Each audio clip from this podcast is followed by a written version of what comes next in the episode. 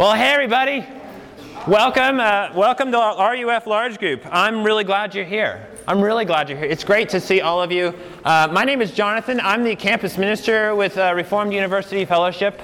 I'd love to meet everyone and every single one of you. Get to know you, get to know your name. Please be patient with me while I try to get to know your names, because there's a lot of you and one of me, but I'll try. So please come introduce yourself afterwards, and I'd love to get to know you. Maybe we can grab coffee, just get to hang out, get to know you a little bit more.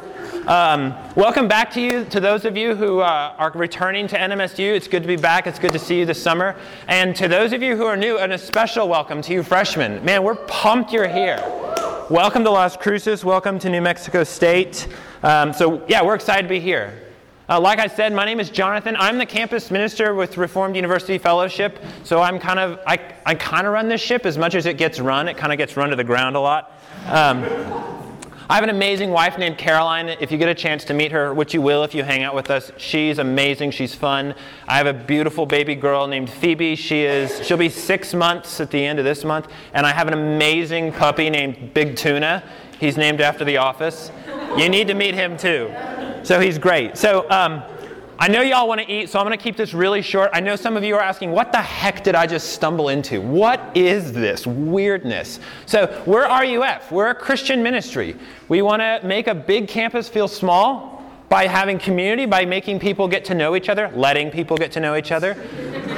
And we want you to take advantage of that. But we also want to ask, does faith in anything, but especially does the Christian faith have anything to say about being a college student in New Mexico in 2019? And we do. We think it does. So we would love for you to join that conversation. There's a lot of views in this room. There's Catholicism. There's Mormonism. There's people who are like, I hate God. I don't believe in God. Everything's in this room. Welcome. We're really glad you're here. Please join us in conversation about faith and spirituality in the academic environment. We want RUF to be a place where you can ask really hard questions about faith and life and get answers.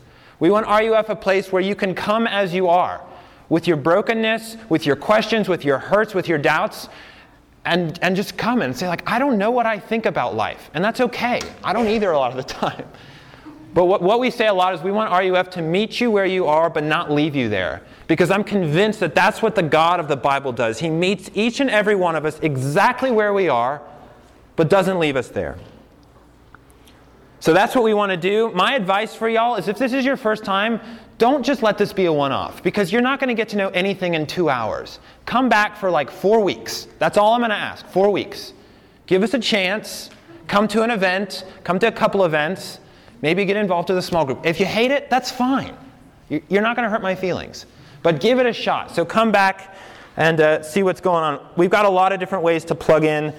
First thing I'll just say is I really would love for y'all to think about going to our fall conference. Isabella mentioned it. It's a ton of fun. There's a shooting range and a climbing wall and paintball galore. It's tons of fun. So please consider coming to that. In fact, I have a short sign-up. If you're interested, sign up. This is not committing your soul to it. This is just saying, I'm curious. Just write it down. Of course, we're a Christian ministry. So we want to ask, does Christianity have anything to say about being a college student? And part of that answer means we're going to look at the Bible. We're going to not always look at the Bible. We're going to have a lot of fun. We're going to go to pool parties. We're going to go for hikes. But we do want to look at the Bible. And so I want to spend a few minutes, y'all. This is going to be brief because I know you're hungry. We're going to spend a few minutes looking at the Bible and asking a big question and seeing what the Bible has to say about it, okay? So there's been a lot of introductions this week, right? I know I've met about 400 students. I know you guys have met probably more. You've met a ton of different people. You're still meeting people. And so what we're going to do tonight is start to take a look at let's get an introduction to this person named Jesus Christ. Now, this is one of the most loaded, debated people in human history, right? We're going to start tonight and say, who is this person? And we're going to start that by looking at one of the books that's written about him named the Gospel of John. All right? So this is just going to be a quick overview. And John's Gospel, John does exactly that. He says, y'all, I have big news. I want to tell you about Jesus.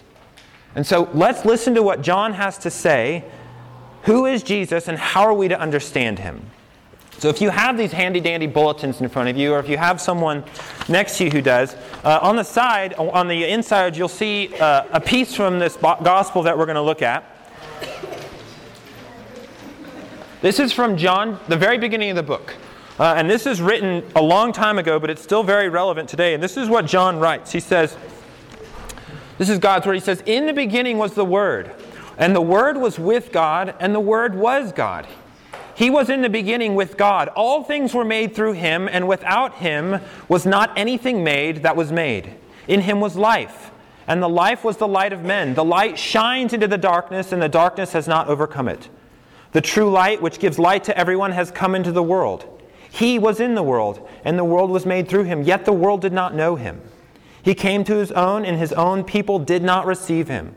But to all who did receive Him, who believed in His name, He gave the right to become children of God, who were born not of the blood, nor of the will of the flesh, nor of the will of man, but of God.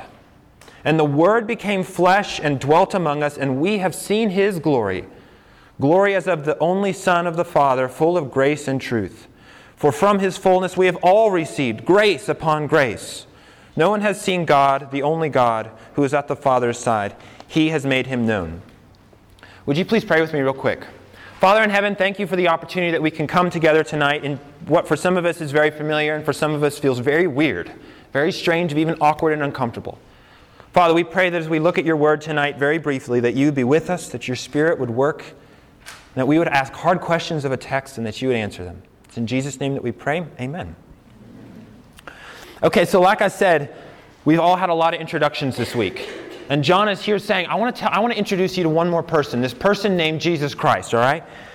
And he does that. He introduces us to Jesus. He says, "Will you walk with me as I tell you who Jesus is and what He's done? I'll tell you about it." And he says, if there's one thing that he could say tonight, he says, "I'm going to tell you about who Jesus is." He says, "I want you to walk with me as I tell you about who Jesus is and what He did. Are you willing to walk with me as I tell you about who Jesus is and what He did?" And he says, there's one thing that I want to start with that. It's that God became flesh. God became flesh. Look with me at verse 1. Look in your bulletin. It says, "In the beginning was the Word, and the Word was with God, and the Word was God."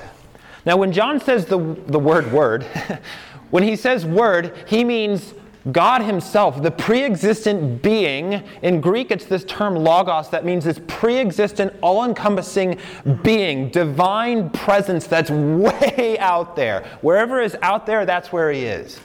He's way out there, removed from our world. He exists in all time. He created all things. And it feels kind of abstract as he's describing it, right?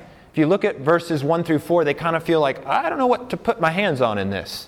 Feels kind of hard to understand, and that's exactly his point, is that this Word is removed from what you and I live in. He's way out there. It's kind of vague. It's hard to get our minds around.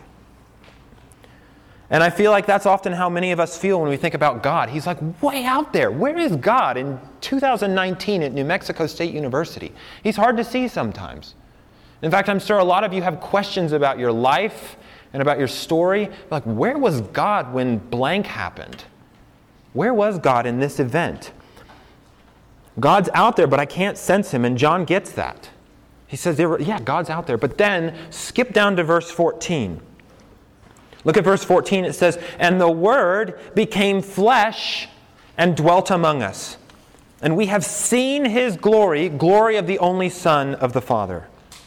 So here it is, this abstract, far-removed being, God Himself, zeroes in and becomes flesh, a real person. When he says flesh, he means like what you and I have, what the person next to you has. God becomes flesh and can be seen and touched by other people. In theology, we call this thing, this enfleshment, we call it the incarnation. The incarnation, when God Himself takes on human form, human body, human limits, human needs, human desires. The incarnation. Now, some of you are asking legitimately, what in the world does the incarnation have to do with me getting up on a Thursday morning and going to my lab? Well, labs don't meet this week. Going to my class. Why does this matter? How does this matter? What difference does this make? It matters to the extent that someone's actual presence makes a difference in the way that a text or a phone call doesn't.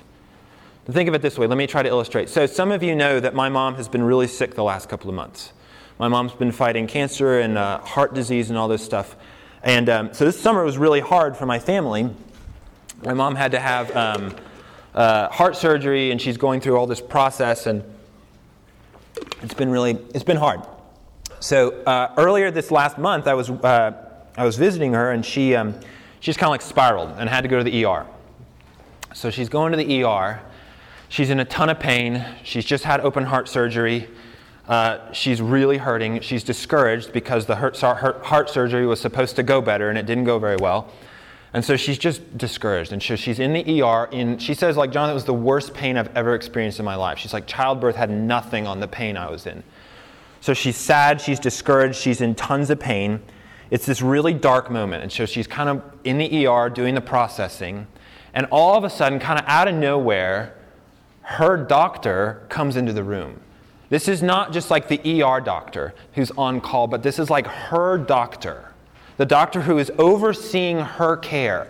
The doctor that she's been developing a relationship with. The doctor who she knows and who cares for her. He just kind of walks into the room and just stops everything and just puts his arm around her and holds her. And she starts sobbing.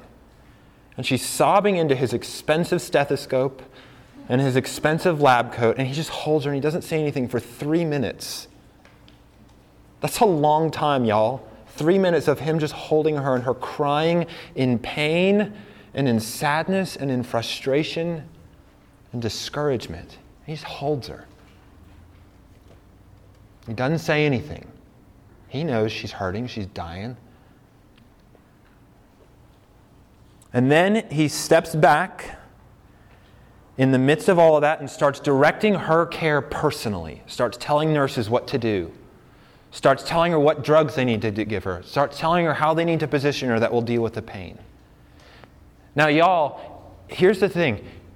He didn't need to do that. He wasn't on call that night. He wasn't even in the hospital. Somehow he found out that my mom was there, and he comes and he sees her. And he starts taking personal care of her. And here's the key.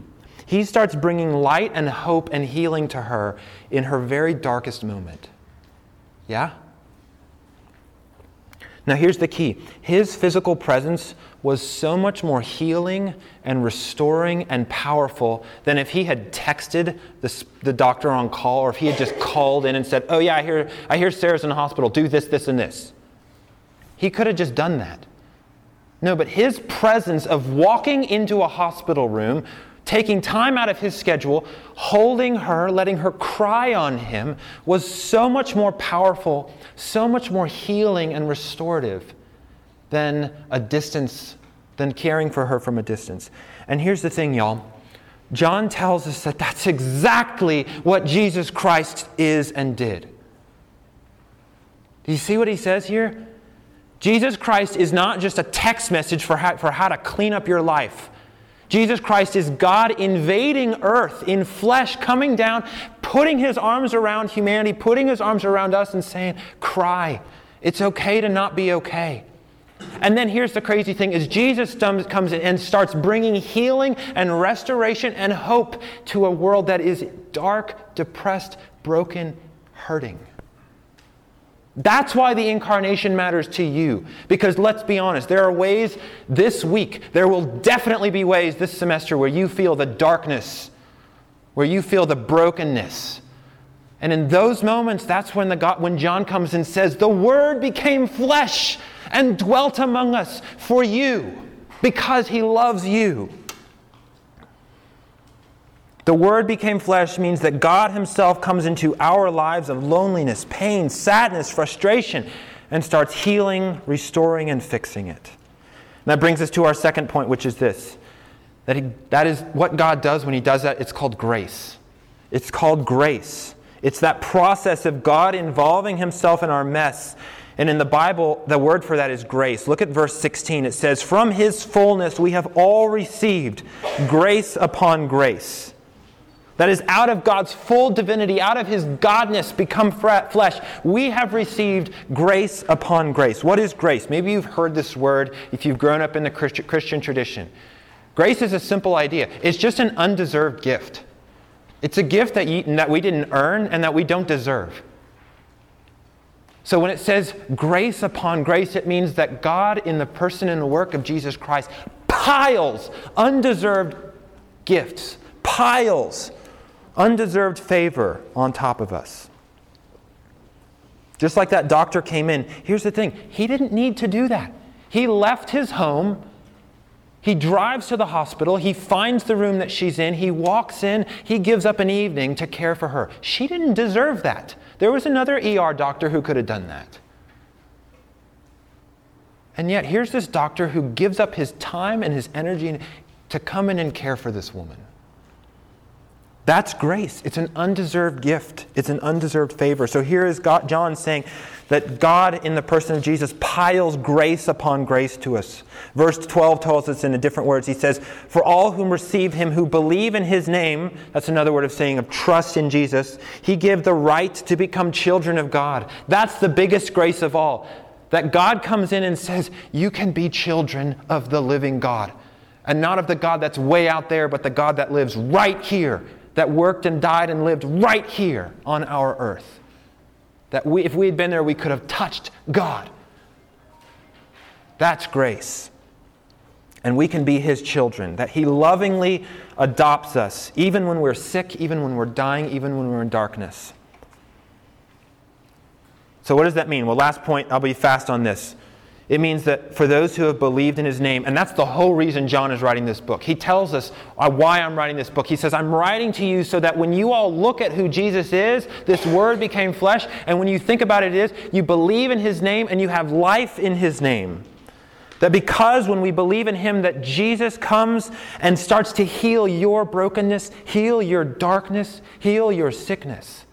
Now, that doesn't mean everything's going to be right, but it means that God is with you in the midst of it, with his arms around you, loving, caring, providing, and ultimately healing. So what John is saying here in these verses is this. He's saying, let me show you the Jesus that I walked with, the Jesus that I touched. Walk with me as I show you who he is, and eventually get to trust him. Trust in who he is and what he's done. And how that can bring healing and meaning and restoration to your life. Now that can spark a lot of different reactions from a lot of different people. Some of you might be incredulous and think, yeah, right, prove it. Prove it, Jonathan. Why does this God become flesh matter?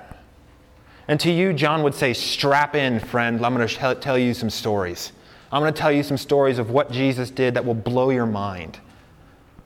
Some of you would think, I get it. I need Jesus in the darkness of depression and loneliness and suicidal thoughts and despair, sadness, abuse. And to you, John says, keep listening. Come back. Surround yourself in this person, Jesus, who can bring healing and light to your darkness. And to all of us, John says, believe in Jesus. Believe that he is God. John wants to persuade all of us to believe in Jesus, or at least to stick with him until he can show us who Jesus is. Believe that he came to deal with our darkness, and that by believing we can have life.